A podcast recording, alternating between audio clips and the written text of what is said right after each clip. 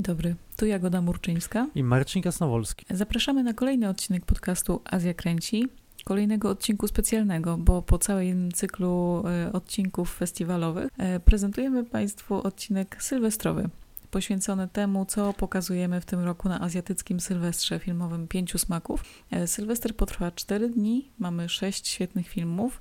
Mamy nadzieję, że będą one nie tylko świetną rozrywką, ale taką okazją do poszerzania filmowych horyzontów, bo tak się składa, że oprócz tego, że są to po prostu niesamowicie pozytywnie nakręcające, intensywne, fantastyczne filmy, które gwarantują jakąś dobrą zabawę, to jest to też y, szalona podróż przez naprawdę bardzo szeroki przekrój tego, co współczesne azjatyckie kino ma do zaproponowania. No właśnie, baliśmy się, że nie znajdziemy żadnego wspólnego mianownika tych filmów do, do odcinka sylwestrowego. Zastanawialiśmy się, co te filmy łączy. Łączy je to nieoczekiwanie dosyć, że są to filmy gatunkowe, więc porozmawiamy o gatunkach i o tym, co kino azjatyckie robi z gatunkami, bo to jest niesamowite. Ja pamiętam, że jeszcze na, na, na studiach filmoznawczych nas uczono, że kino dzieli się na, na kino gatunkowe i jest to e, kino hollywoodzkie i na kino autorskie i jest to Europa. To pierwsze kino było trochę pogardzane, a to drugie kino było tym prawdziwym kinem. W ogóle mało się oczywiście mówiło o kinie azjatyckim, natomiast wydaje mi się, że to właśnie w Azji gatunki się świetnie przyjęły i że filmowcy azjatyccy z tymi gatunkami wyczyniają naprawdę niesamowite rzeczy. No właśnie, bo trzeba zaznaczyć, że to, co łączy te filmy, to właśnie gatunek, ale też bardzo kreatywne do tego gatunku podejście, bo e, filmy te są tak naprawdę hybrydami gatunków, e, traktują konwencje gatunkowe z pozycji meta. E, jest to taki no, przedziwny miszmasz i cała taka siatka zapożyczeń. E, bo rzeczywiście kino gatunkowe uważa się za taki synonim wręcz czasami kina hollywoodzkiego.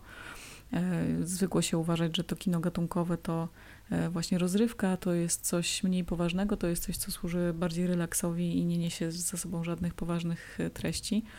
Ja też byłam uczona tego na studiach, mhm. oczywiście. Ale gatunek no to jest taki klucz, który pozwala nam po prostu w bardzo taki e, przystępny sposób kategoryzować sobie kino i mhm. trochę sobie rysować mapy tak naprawdę.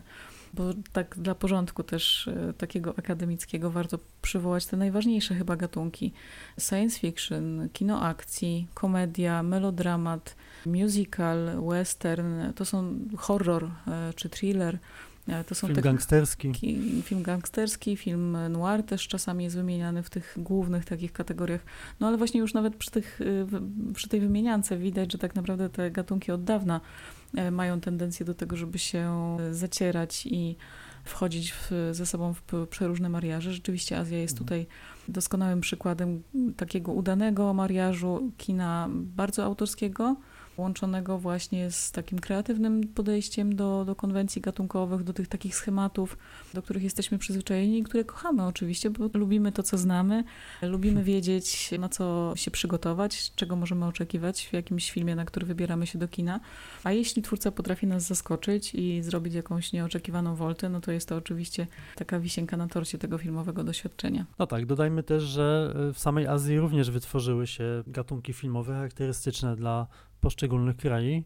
I to też jest ciekawe, że okazało się, że te gatunki w pewnym sensie świetnie odpowiadają tym klasycznym hollywoodzkim gatunkom i że filmowcy tak naprawdę opowiadają od ponad 100 lat jedną i tą samą historię, niezależnie z, z tego, z jakiej kultury się wywodzą i że te atrybuty, można powiedzieć, poszczególnych gatunków znakomicie się przenoszą i kino obecnie gra tym i okazało się, że żyjemy w jednej rzeczywistości. Powiedzmy o pierwszym filmie, który przygotowaliśmy dla, dla naszych widzów na Sylwestra, ponieważ jest to w pewnym sensie filmowy żart i pokazuje, jak, jak, te jak można grać gatunkami. Chodzi oczywiście o Tampopo, czyli film, który pokazywaliśmy na ósmej edycji Pięciu Smaków i jest to film, który nasza publiczność pokochała.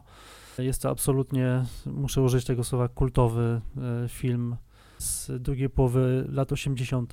Jest to film, który był reklamowany bardzo sprytnie i żartobliwie jako ramen western.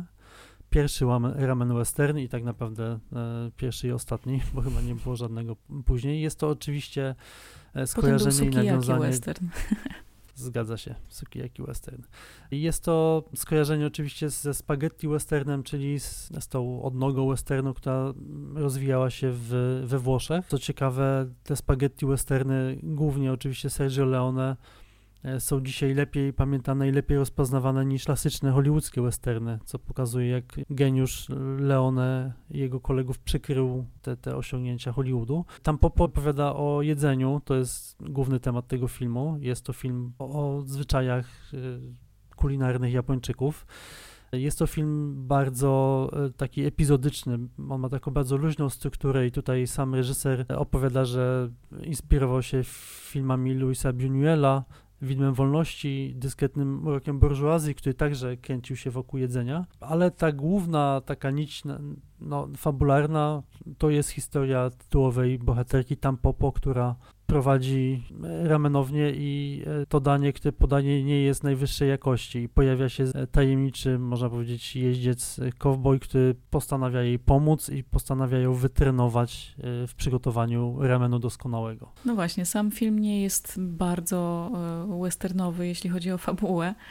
Nie ma hmm. tam prawdziwych kowbojów, strzelanin i takiej narracji o walce dobra ze złem, ale tak naprawdę bardzo kreatywnie i tam wykorzystuje pewne takie drobne elementy, począwszy od kostiumu właśnie głównego bohatera, Goro, Goro który e, jakby od razu widać, że tą stylistykę westernową e, mhm. jakby reprezentuje, ale też e, w westernach zawsze jest ta relacja mistrza ucznia, nauka strzelania, w filmach samurajskich, które są blisko z tym westernem związane, o czym za chwilę jeszcze pewnie powiemy. Bohaterowie też uczą się zawsze posługiwania się ostrzem. Tutaj to szkolenie ma zupełnie inny charakter, nie militarny, nie związany z żadną bronią. Tutaj e, oznacza to ostry trening biegania z gorącymi garami wody e, i ten, cała, cała ta taka procedura szkolenia się na mistrza jest, e, ma właśnie charakter kuchenny. No jest tu też dużo takich wątków też erotycznych. To, to jedzenie jest oczywiście zawsze bardzo sensualne i blisko związane z mm. relacjami międzyludzkimi i tutaj ten Buñuel oczywiście pojawia się bardzo wyraźnie. No ale tak, ale to jest ten, ten rodzaj zapożyczenia, który faktycznie jest bardzo subtelny, ale jednocześnie bardzo inteligentny. Ja się spotkałem z takim wyjaśnieniem tego filmu, że całe Tampopo to jest jeden wielki żart. Nazwanie filmu Ramen Westernem. Musimy pamiętać, że Tampopo miała premierę w drugiej połowie lat 80. i był to czas, kiedy Japonia przeżywała naprawdę wielki boom gospodarczy i taki cud gospodarczy. Ja pamiętam nawet jak, jak byłem dzieckiem, jak E, mówiło się o tym, że ile kosztuje metr kwadratowy ziemi w Tokio. To były jakieś absolutnie po prostu niesamowite kwoty. Japonia wtedy była drugą gospodarką świata. Gdyby utrzymała się na kursie, to były jakieś tam plany, że w ogóle będzie większą gospodarką niż Stany Zjednoczone. Japończycy czuli się wtedy, można powiedzieć, naprawdę panami świata. Co widać na przykład też, e, jak tutaj już mówimy o gatunkach filmowych i kulturze, e, w powrocie do przyszłości, który jest jakby cała ta przyszłość jest taka totalnie japońska. Wszyscy wtedy się spodziewali, że Japonia to będzie mhm. E, tak naprawdę przyszłą Ameryką. Dokładnie tak. To był naprawdę wielki czas dla Japonii. No i tutaj reżyser w pewien sposób zagarnia sobie najbardziej amerykański gatunek filmowy, czyli western, żeby opowiedzieć historię bardzo japońską o takiej wielkiej fascynacji kulinarnej Japończyków, czyli o, o tym, jak ważny jest dla nich ramen, czyli miska pożywienia dosyć prostego, ale które można przyrządzić i należy przyrządzić w bardzo z bardzo dużym pietyzmem. E, no to, co jest e, oczywiście tutaj drugim dnem jest to, że ramen nie jest daniem japońskim tak naprawdę, tylko jest e, daniem, które przyjechało do Japonii z Chin, więc nazwa ramen western w ogóle nie ma tak naprawdę nic wspólnego z, z Japonią. Jednak kojarzy się z Japonią i to jest żart, który trzeba przyznać reżyserowi wyszedł i też oczywiście rzeczywistość dopisała dosyć smutne zakończenie do tego dobrego samopoczucia Japończyków, ponieważ na początku lat 90. Y, Japonia zaliczyła straszny krach gospodarczy i do dzisiaj się z tego krachu nie wydostała. To znaczy Japonia nie jest krajem, który się rozwija jakoś bardzo szybko. To jest taka stagnacja, oczywiście na bardzo wysokim poziomie, ale jednak stagnacja. No tak, ale kino japońskie na szczęście ciągle jest bardzo inspirujące. E, no i mówimy o westernie, ale e, też wspomniałam e, kino samurajskie nie bez powodu. To zawsze była bardzo bliska relacja tych dwóch gatunków, bo filmy samurajskie na początku czerpały z tych pewnych wątków popularnego przecież kina z Ameryki. To jest coś, co gdzieś tam e, jakby te, te, ten węzeł wzajemnych wpływów pojawił się bardzo, bardzo wcześnie.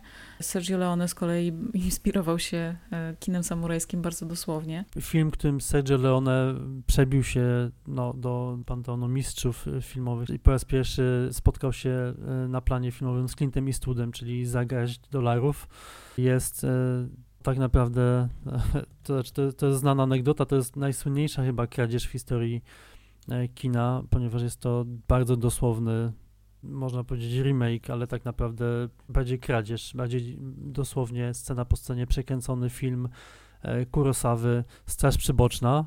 Kurosawa był zaskoczony, kiedy zobaczył e, film Leone i napisał, że jest to świetny film, ale to jest jego film.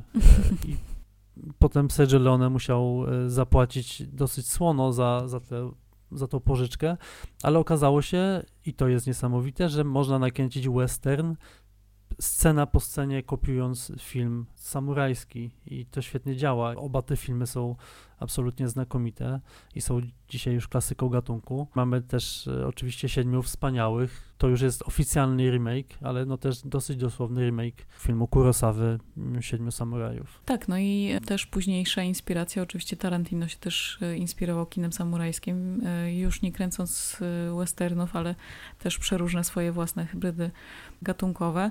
W samej Japonii kino samurajskie przerodziło się w jakimś momencie też w kino gangsterskie, w kino dotyczące Jakuzy. Wspominam tu o tym akurat dlatego, że właśnie Itami, reżyser Tampopo, też bardzo lubił tą tematykę, bardzo lubił grzebać się w tym mrocznym świadku gangsterskim, za co spotkała go kara, bo był to twórca bardzo inteligentny, to ostrze z jego satyry było bardzo dotkliwe i uraził on gangsterów na tyle mocno, że rzeczywiście został dwukrotnie zaatakowany bardzo poważnie przez Jakuzę, spędził jakiś czas w szpitalu z ranami ciętymi bo y, no, najwyraźniej trafił w jakieś czułe miejsca, więc rzeczywiście, tak jak mówiłeś o tym przekłuwaniu balona dumy narodowej Japończyków, mm. to e, jest to twórca, który miał do tego dużą skłonność. E, no ale jako o gangsterach mowa, to y, warto przejść do kolejnego filmu z naszego noworocznego programu Rzut na matę Johniego To, bo to również film inspirowany Kurosawą, który tutaj będzie się nam pojawiał. Na początku rzutu na matę pojawia się wielka plansza, w której Johnny To składa hołd Kurosawie, pisząc, że jest to największy filmowiec w historii kina. I rzeczywiście rzut na matę jest, można powiedzieć, hołdem dla sagi o judo, bardzo wczesnego filmu Kurosawy. Rzut na matę jest, jest filmem absolutnie cudownym. Po latach odkryłem, że jest to jeden w ogóle z moich ulubionych filmów. Polecam naprawdę Państwu, koniecznie muszę go Państwu obejrzeć, ponieważ mamy go w dobrej, odnowionej kopii. Jest to film nietypowy, także jak na Johniego To. Wiemy, że Johnny To jest takim reżyserem, który na początku XXI wieku realizował te swoje filmy gangsterskie, które obecnie są tak naprawdę kanonem światowego kina gangsterskiego. Nie można nazwać tego filmu filmem gangsterskim, chociaż pojawiają tam się gangsterzy, e, ale oni są, oni są dosyć dziwni. Oni są groźni, ale oni się głównie interesują właśnie tym, żeby się e, bić e, ze sobą i wszyscy znają świetnie judo, czyli japońską sztukę walki w Hongkongu. czyli w, e, no, w stolicy kina kung fu. Jest to niesamowity, absolutnie niesamowity film, e, bardzo pięknie zrealizowany, pięknie nakręcony, z piękną muzyką, z pięknymi tymi scenami walk, e, judo. One się rozgrywają w nocy głównie na ulicach Hongkongu. Ich choreografia jest absolutnie olśniewająca. Także no, to jest przedziwna hybryda gatunkowa. Już sam fakt, że właśnie jest to judo, E, jest dziwny. Oczywiście Johnny to bardzo mocno korzysta z osiągnięć swoich starszych kolegów, e, którzy tworzyli filmy gangsterskie w Hongkongu w latach 80. i 90. Jednocześnie doskonale e, zdaje sobie sprawę z tego, jak wiele te filmy gangsterskie zawdzięczają znowu filmom samurajskim, ale także westernom. Jego filmy są wszystkim jednocześnie naraz. On jest takim, można powiedzieć, mocno postmodernistycznym twórcą, i jednocześnie ma swój bardzo mocno autorski styl. Ma niesamowitą wizję, faktycznie taką, te jego filmy są bardzo plastyczne, Rzut na matę zwłaszcza. A co ciekawe, wiele z jego pomysłów wynika z ograniczeń e, budżetowych. On miał bardzo niewielkie pieniądze na realizację tych filmów. To, że te filmy rozgrywają się głównie w nocy, wynika z tego, że nie było go stać na to, żeby kręcić w dzień i zamykać ulice Hongkongu, ruchliwe na, zazwyczaj. Kręcił więc w nocy, kiedy nie jeździły samochody. Kręcił głównie na ulicy koło swojego studia nie korzystał w ogóle ze storyboardów, a jednocześnie był w stanie wyczarować naprawdę magiczne, magiczne sekwencje. To jest coś niesamowitego. Jest to film mocno gatunkowy, w tym można rozpoznać dużo tropów e, wspaniałych, mhm. a jednocześnie jest to tak bardzo autorskie dzieło, że no, nie, niesamowity film. No właśnie, no, trzeba podkreślić to, że ciągle jeszcze w takiej, myśl, mam wrażenie, obiegowej opinii kino gangsterskie, a już zwłaszcza kino akcji z Azji, to jeszcze wciąż w wielu głowach y, jakby budzi jeden e, dzwonek. Bruce Lee, e, kino hmm. kopane, hmm. pełne takich efektownych, e, czasem nierealistycznych scen, gagów, takiej kopaniny, która jest bardzo efektowna, ale rzeczywiście no przede wszystkim jest takim kinem naprawdę mocno dynamicznym i, i przede wszystkim brutalnym. Natomiast no, kino azjatyckie wielokrotnie udowodniło, że potrafi tworzyć genialne portrety psychologiczne tak naprawdę i to kino mhm. właśnie takich y, twórców lat dwutysięcznych i japońskie, takie jak kino Takeshiego Kitano, czy właśnie Johniego To, czy Johna Woo. To jest taki film gangsterski, ale bardzo psychologiczny, bardzo połączony z takim melodramatem, opowiadający o kryzysach egzystencjalnych, o poszukiwaniu nowej nadziei na życie. Jest tam bardzo dużo takich wątków, które są naprawdę przejmujące głęboko do środka i nie, nie chodzi tutaj wcale o to, żeby jak najbardziej efektownie się kopać, chociaż o to oczywiście też, e, ale są to filmy bardzo złożone, bardzo, bardzo takie wielowarstwowe i tak jak mówisz, wizualnie przepiękne piękne. Ta melancholia tego, tego kina jest dla mnie czymś, co absolutnie z, zwala z nóg. Tutaj jeszcze jest ten element jazzu, czyli też takiego gatunku, mhm. E, który bardzo jednoznacznie kojarzy się z Ameryką, ale właśnie w Azji i w Hongkongu i w Japonii i w Korei znalazł e, swoje bardzo ciekawe odbicia. A propos tego, co mówisz, Johnny to teraz akurat ma słaby okres i wynika to pewnie z tego, że, że przestał tworzyć w Hongkongu i pracuje w Chinach, co zabiło jego kreatywność. To już jest kolejny rozdział w jego twórczości i myślę, że niestety schyłkowy. Natomiast y, dla mnie on jest ostatnim w ogóle takim klasycznym mistrzem kina gatunkowego. Kiedyś w, nawet w Hollywoodzie byli tacy twórcy jak na przykład Howard Hawks, którzy świetnie się odnajdowali we wszystkich gatunkach i kręcili bardzo dużo znakomitych filmów. Johnny to jest właśnie takim twórcą, on nakręcił tych filmów kilkadziesiąt i są tam filmy absolutnie wybitne. No, ma tego pecha, że tworzył w Hongkongu i dla wielu krytyków i filmoznawców to już jest coś na boku i podejrzanego, ale, ale tak jak wspomniałem, to jest kanon kina światowego i te filmy powinny być oglądane. Tak jest. E, zresztą to, to się tyczy w ogóle tego kina, to, to co mówiłam wcześniej, że też e, i, i to co mówisz, że że ci twórcy byli nieco na boku. Kurosawa też. Ja sama miałam, pamiętam jeszcze właśnie z początków mojego zainteresowania kinem Azji, ja długo Kurosawa omijałam, bo mi się wydawało, że to będzie takie ogniem i mieczem po japońsku. E, jak obejrzałam parę filmów, nagle okazało się, że to jakby w ogóle to nie jest o tym. To jest zupełnie inny, inny świat, inna rzeczywistość. No ale tak, kino gangsterskie, westerny e, i e, mamy przed sobą kolejny gatunek, wcale wbrew pozorom nie tak odległy. Musical. Bardzo, bardzo tak naprawdę hermetyczny i specyficzny gatunek, który o dziwo jest takim często takim hasłem, które odstrasza ludzi bo musical mhm. kojarzy się z czymś bardzo łzawym, sentymentalnym, koniecznie opowiadającym o miłości, podany w taki bardzo sztuczny, przesadzony sposób. No, okazuje się, że musical to jest y, taka forma, która znalazła w Azji też niesamowite zupełnie odsłony, bo za ten, y, jakby pomijając już y, własne azjatyckie tradycje różnych form muzycznych łączonych z kinem, no to w pewnym momencie za ten gatunek zaczęli się brać twórcy niezależni, twórcy, którzy bardzo awangardowo podchodzili do, tych, do tej formy.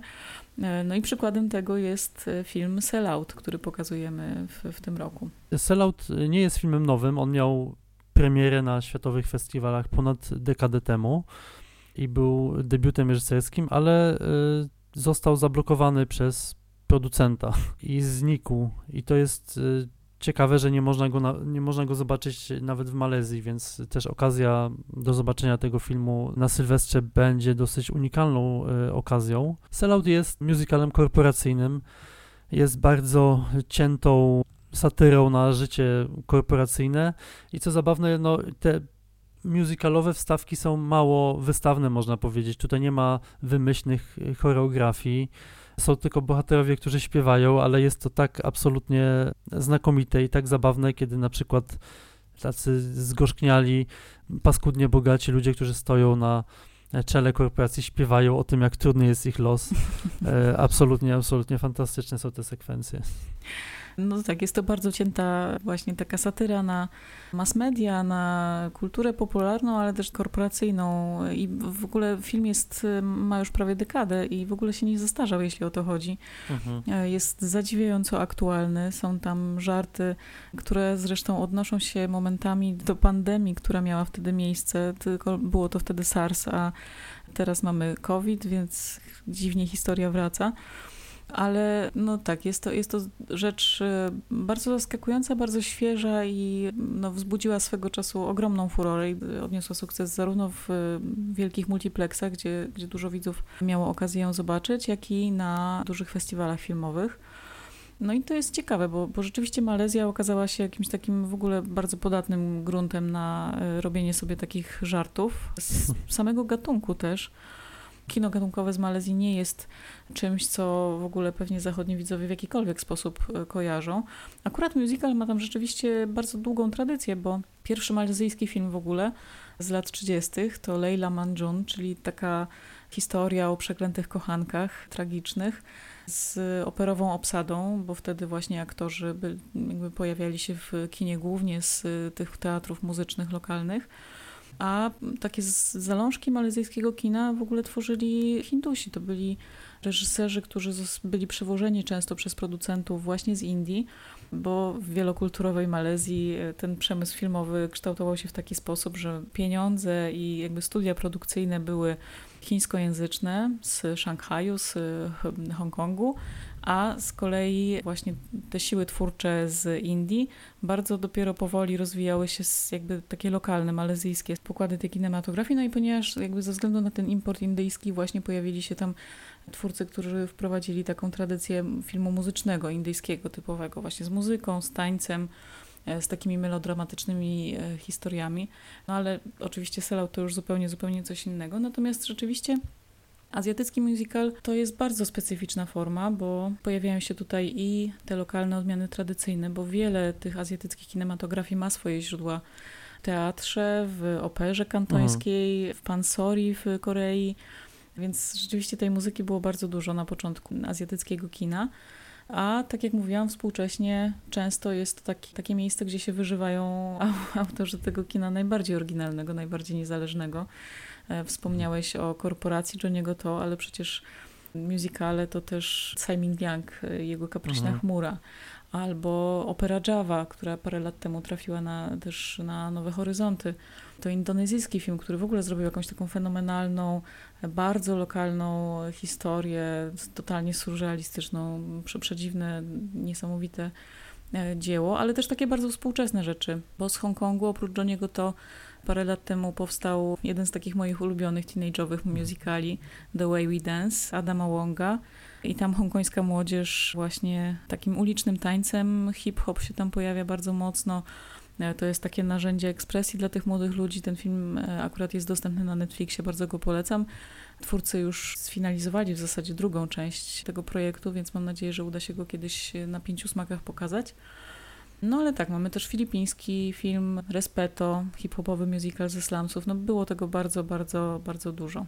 Wspomniałaś o tym, że no musical w tym e, klasycznym wydaniu hollywoodzkim kojarzy się wielu widzom e, negatywnie i przyznam, że mi też tak się właśnie kojarzy, jak sobie myślę, że miałbym pójść na, na amerykański musical, to nie, dziękuję, na pewno bym tego nie zrobił. Natomiast kiedy myślę o musicalach azjatyckich, to jestem na tak i wspomniałaś Kapyszną chmurę, uważam, że to jest jeden w ogóle z najlepszych musicali, jaki, jaki powstał, e, jego plastyczna wyobraźnia niesamowita. No z Kapryśną chmurą Sell Out też łączy takie niegrzeczne poczucie humoru.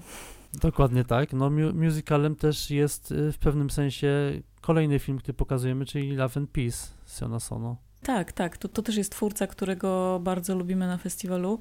Pięć Smaków. Twórca, który jest w ogóle takim eklektycznym bardzo e, artystą i jest sam też muzykiem. Więc w wielu, w wielu jego filmach w ogóle bardzo ważną rolę gra muzyka. E, on je używa w bardzo ironiczny sposób. Te kawałki mhm. są naprawdę pieczołowicie dobrane. Od Beethovena po jakieś niszowe rock bandy japońskie z lat 80., y, punk rock. I tutaj też ta rockowa muzyka jest jakimś bardzo ważnym elementem. No japoński w ogóle musical to jest coś w ogóle też taka, mhm. taka ścieżka, którą naprawdę warto zgłębiać i badać, bo tam musical z kolei pojawił się e, w momencie takiej inwazji kultury amerykańskiej bardzo mocno w latach 50., kiedy Japonia była tą Ameryką z jednej strony e, straumatyzowana, z drugiej zafascynowana. Ja mam taki swój mhm. ulubiony musical z tego okresu, Carmen wraca do domu z lat 50. To jest taka prosta historia o dziewczynie z dużego miasta, która wraca do domu i w małej wiosce tańczy po polach jak po prostu jakaś Heidi Mm. śpiewa piosenki, ale równocześnie no, ona jest tancerką e, erotyczną z zawodu, więc e, pokazuje te swoje piękne, zgrabne nogi na tych polach i śpiewa jakieś takie zupełnie przewrotne piosenki. Jest taką przedstawicielką tych młodych, dynamicznych dziewczyn. Rewelacyjny film, pierwszy zresztą kolorowy japoński film i jest tam też dużo mm. koloru takiego fabularnego ale no w Japonii w ostatnich latach też te, te bardzo przewrotne musicale obrodziły, bo i Takashi Miike, który zupełnie się nie kojarzy z tym rodzajem kina, mm. stworzył Szczęście rodziny Katakurich. My pokazywaliśmy na festiwalu wspomnienia Matsuko, Tetsui Nakashimy, no to, to jest taka historia o kobiecie e, nieszczęsnej, złamanej, ale opowiedziana w tak jakiś zawrotny sposób. No tam dzieją się jakieś niesamowite rzeczy. Nawet kino erotyczne japońskie też romansowało z musicalem. E, jest świetny film Underwater Love, który jest takim Pinku Eiga, czyli tym japońskim kinem erotycznym z bardzo, bardzo dziwną fabułą, nawiązującą do lokalnych historii. Ten film też jest w ogóle w tym miesiącu dostępny na Mubi, na, na platformie warto po niego sięgnąć, bo jest to absolutnie szalone. No i takim szalonym filmem też jest Love and Peace, który jest jakąś zawrotną mieszanką gatunków. Ten musical tutaj się pojawia jako taki wątek ale bardzo ważnym elementem tego filmu jest też kaiju eiga, czyli te, te filmy o japońskich wielkich potworach. No właśnie, to jest z kolei gatunek, który narodził się w Japonii po II wojnie światowej i no, filmem Godzilla, i to jest seria, która jest kontynuowana do, do dzisiaj. I ten gatunek z kolei został przejęty potem przez, przez Hollywood i jest cały czas praktykowany, ale opowieści o wielkich stworach, które pojawiają się, żeby zniszczyć miasto i jego mieszkańców, no wywodzi się właśnie z y, Japonii. Godzilla zawsze była y, uwikłana w bieżące sprawy narodu japońskiego. Na początku oczywiście była wykorzystywana jako w pewnym sensie symbol traumy po, po bombie atomowej, mm, ale potem cały czas odnosiła się do, do kolejnych bieżących wydarzeń. To oczywiście tutaj Sensono nie byłby sobą, gdyby się nie bawił motywem tego potwora. Sono oczywiście też zna tą interpretację Godzilli i, i, wykorzystuje ten motyw w ogóle w swoim filmie bardzo, bardzo świadomie. I tam pojawia się w filmie na samym początku taka postać małego żółwika, który bohater czyni swoją maskotką ukochaną, ale ten e, żółwik dostaje imię Pikadon. To jest japońskie słowo, które oznacza dosłownie dźwięk i błysk to jest to słowo, które kojarzy się bezpośrednio właśnie z wybuchem wojny atomowej. To, hmm. to, to jest takie słowo, które, które widnieje w wielu tytułach wspomnień ofiar ataku atomowego w Hiroshimie czy Nagasaki. Bardzo takie naprawdę wrażliwe słowo, no i jakby użycie go tutaj w tym kontekście to jest naprawdę dosyć obrazoburcze posunięcie i to imię pojawia się tam też w piosence i jakby trudno też wyjść z kina i nie nudzić tej piosenki, więc jakby nagle się orientujemy, że powtarzamy po prostu to, tą frazę w takim zupełnie żartobliwym kontekście. Jest to, jest to bardzo ciekawy gest reżysera. Tutaj on sobie też no, lubi, lubi wsadzać kij w mrowisko, ale w, w Love pojawia się kilka innych tych quasi-gatunków. E, jest to taka konwencja J-dramy, czyli takiego sentymentalnego serialu telewizyjnego. Te, te J-dramy też były popularne jeszcze parę lat temu. Teraz chyba Korea przejęła tą pałeczkę na świecie, jeśli chodzi o popularność swoich, swoich seriali, ale rzeczywiście te japońskie seriale były taką nośną japońską siłą przez jakiś czas. Ale pojawia się tutaj też taka narracja od zera do bohatera. To też taki mhm. amerykański wątek właśnie mm, sięgania po swoje marzenia i sięgania aspiracje tutaj w bardzo krzywym zwierciadle. I też bardzo ciekawa wariacja na temat opowieści świątecznej. To też jest bardzo amerykański format. Taka historia, którą się właśnie potem co roku ogląda w święta filmy takie baśniowe, w których pojawiają się gadające zabawki. E, nie wiem, czy pamiętasz, ale w latach 80. wszystkie dzieci oglądały taki film Gwiazdkowy Prezent i bardzo mi się ten film e, przypominał, jak oglądałam Love and Peace, mm. bo tam właśnie cała była taka fabuła o zabawkach, które przeżywają święta, jakby są prezenty, pojawiają się nowe zabawki, te stare czują się odrzucone. ten wątek tutaj bardzo mocno wybrzmiewa. No ale to jest taki też mroczny, mroczna, mroczna opowieść świąteczna, bardziej Gremliny czy Ghostbusters. Mhm. E, no ten no tak. wątek tam e, mrocznego podbrzusza miasta też się, też się pojawia. Przytrzymamy jeszcze Państwa, żeby kontynuować tą wyliczankę gatunkową, dlatego że kolejny film też jest w gatunku, który wziął się tak naprawdę z jakiejś potrzeby chwili i opowiadał o czasach, z których się wywodzi. Chodzi mi o gatunek filmu o żywych trupach. To jest to gatunek, tego od samego początku był bardzo, można powiedzieć, dojrzały. To znaczy, Noc żywych trupów George'a Romero od początku była odczytywana jako mocna krytyka społeczna społeczeństwa, które jest no, ogłupiane przez mass media, przez polityków i tak dalej. I tak naprawdę na, na, na, tym właśnie żywe trupy zawsze były taką masą, można powiedzieć, ludzi, którzy są sterowani i którzy nie myślą. Ten gatunek dosyć się wyczerpał, bo niewiele jakby można było nowego chyba pokazać w pewnym momencie, bo ile można było tych żywych trupów pokazywać i jest to kolejny gatunek, który znalazł swoje drugie życie w Azji właśnie i obecnie głównie w Korei. My też zresztą często pokazujemy te filmy. W zeszłym roku bodajże pokazywaliśmy Sztos Rodzinę, pokazywaliśmy Train to Busan, w tym roku pokazywaliśmy Peninsulę. Na Netflixie bodajże dostępny jest film Alive, to też jest bardzo ciekawy film e, o żywych trupach. Dostępny jest serial Kingdom, no, e, te, tej formuły zombie przeniesionej historycznie do, do Korei kilkaset lat temu, więc Korea zdecydowanie te zombie pokochała i można powiedzieć, że cały czas wyciska coś z tej formuły nowego, co jest imponujące faktycznie. Widać, że oni mają frajdę zbawienia się tymi klockami i cały czas jeszcze to potrafią, ale e, w ostatnich latach największym zaskoczeniem, niespodzianką i fuksem był film z Japonii, znowu Japonia, który my pokażemy. Jest to film jednym cięciem, czyli film bardzo niskobudżetowy, który zarobił bardzo duże pieniądze.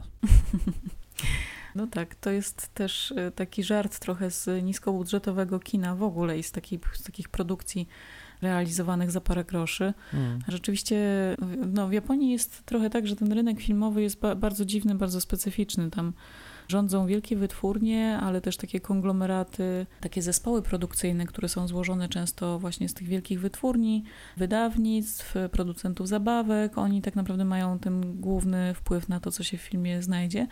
E, więc te mainstreamowe filmy stały się w Japonii ostatnio takie dosyć przewidywalne i grzeczne, bo wszyscy się obawiają, że jak pojawi się tam jakaś kontrowersja, no to konsumenci nie będą potem kupować tych zabawek, breloczków, oprawek, plecaków, wszystkiego, co tam się da sprzedać z bohaterami filmu. No i jak to w Japonii, ratunkiem jest to kino niezależne, które tam zawsze było szalone i gdzie znajdowali się twórcy, którzy potrafili robić naprawdę przedziwne rzeczy. Tak też było z jednym cięciem, które tchnęło jakąś taką świeżość w ogóle w to mhm. środowisko japońskie. Stało się ogromnym sukcesem. No, trudno mówić dużo o tym filmie, bo tutaj zdradziłoby się pewnie zbyt wiele niespodzianek. Na pewno warto zostać do końca wszystkich napisów końcowych, że tak mhm. e, tutaj taką sugestię sprzedam. ale, ale rzeczywiście to, to jest bardzo specyficzna, bardzo zabawna też zombie e, komedia. No i właśnie, jeśli mówimy o komedii, To już jest taka zabawa na metapoziomie w przypadku jednego cięcia, ale komedia jest takim gatunkiem, który chyba najtrudniej tak naprawdę przenosić międzykulturowo i międzynarodowo. Mhm bo jednak poczucie humoru w różnych kulturach różni się między sobą, y, często bardzo znacznie, ale też no, masa humoru jest oparta na lokalnych kontekstach, które oczywiście nie są czytelne na zewnątrz. Dużo się tych elementów humoru pojawia w języku i to też jest ciężko przekładalne i to jest taki element, który naj, najtrudniej chyba się przenosi, jeśli chodzi o w ogóle o światowe kinematografię. Tak, tak. Wszystkim radzę, jeżeli, żeby, jeżeli chcą najmocniejszego zetknięcia z kinem azjatyckim, żeby obejrzeli chińską komedię i jeżeli ją zaakceptują, to znaczy, że są gotowi, bo, bo to jest rzeczywiście trudne, ale jest tak jak mówisz, ale co ciekawe, właściwie wszystkie filmy, które proponujemy naszym widzom na Sylwestra mają w sobie elementy komedii i jest to humor, który się przenosi znakomicie. No właśnie, i ostatni film, o którym opowiemy, jest komedią dosyć też specyficzną, natomiast komedią, która jest pełna humoru wygląda na to bardzo uniwersalnego, dlatego że no, mówimy o okularach naokoło gigami i jest to twórczyni, która przez naszą widownię jest absolutnie uwielbiana i jej filmy, których pokazywaliśmy już parę, no zawsze ona wypełnia salę i potem te filmy są bardzo szeroko komentowane i mam wrażenie kochane, po prostu jakoś są przyjmowane niezwykle ciepło. Na czym polega według Ciebie fenomen ogigami i humoru. Właśnie ciężko mówić o tych filmach, bo jak się o nich mówi o komediach, to jakby spodziewamy się od razu jakichś salw humoru, slapsticku i, i tego rodzaju zabawności. Mhm. A tutaj mamy do czynienia hu z humorem, e, który jest bliższy raczej Kaurismakiemu, czy może niektórym czeskim twórcom. Jest to taki humor, który bardzo mocno bazuje na niedopowiedzeniach, na różnego rodzaju ustawianiu e, bohaterów w sytuacjach, które są jednocześnie bardzo zwyczajne, a z drugiej strony totalnie absurdalne i e, wybijające nas e, z, z takich naszych przyzwyczajeń czy kolejn myślenia. I to jest coś, co absolutnie jest, skutecznie działa wszędzie. Mi się jej poczucie humoru kojarzy też z takim humorem buddyjskim. Nie sądzę, żeby ona w ogóle miała, miała sama takie skojarzenia, natomiast jest taki rodzaj takiego żartu, który często się jakby pojawia w tych tekstach buddyjskich, taki humor zen, który jest taki właśnie bardzo minimalistyczny, subtelny, bazuje na takiego rodzaju logicznych zagadkach. No mhm. i, i, jest, jest tam coś takiego, co, co w filmach Ogigami też wybrzmiewa, zwłaszcza, że te filmy też mają takie przesłanie bardzo gdzieś egzystencjalne i mhm. E, jest tam dużo takich e, momentów, które naprawdę chwytają za serce a równocześnie ten pięknie podprowadzony, inteligentny humor, który rzeczywiście bardzo międzykulturowo łatwo przenosić, bo, bo jest to twórczyni, która zgarnia często nagrody publiczności na festiwalach tak naprawdę na całym świecie. To jej surrealistyczne poczucie humoru zresztą jest też takim powodem często, że japońska, japońscy krytycy ją szufladkują jako kogoś z takiego nurtu kina lekkiego i przyjemnego. Nie jest traktowana jako wielka autorka, mimo tego, że ma na koncie wiele świetnych filmów, które właśnie zgarniają nagrody na międzynarodowych festiwalach, to zupełnie jakby mieści się w innej kategorii niż na przykład nie wiem, Koreeda czy Kałaze.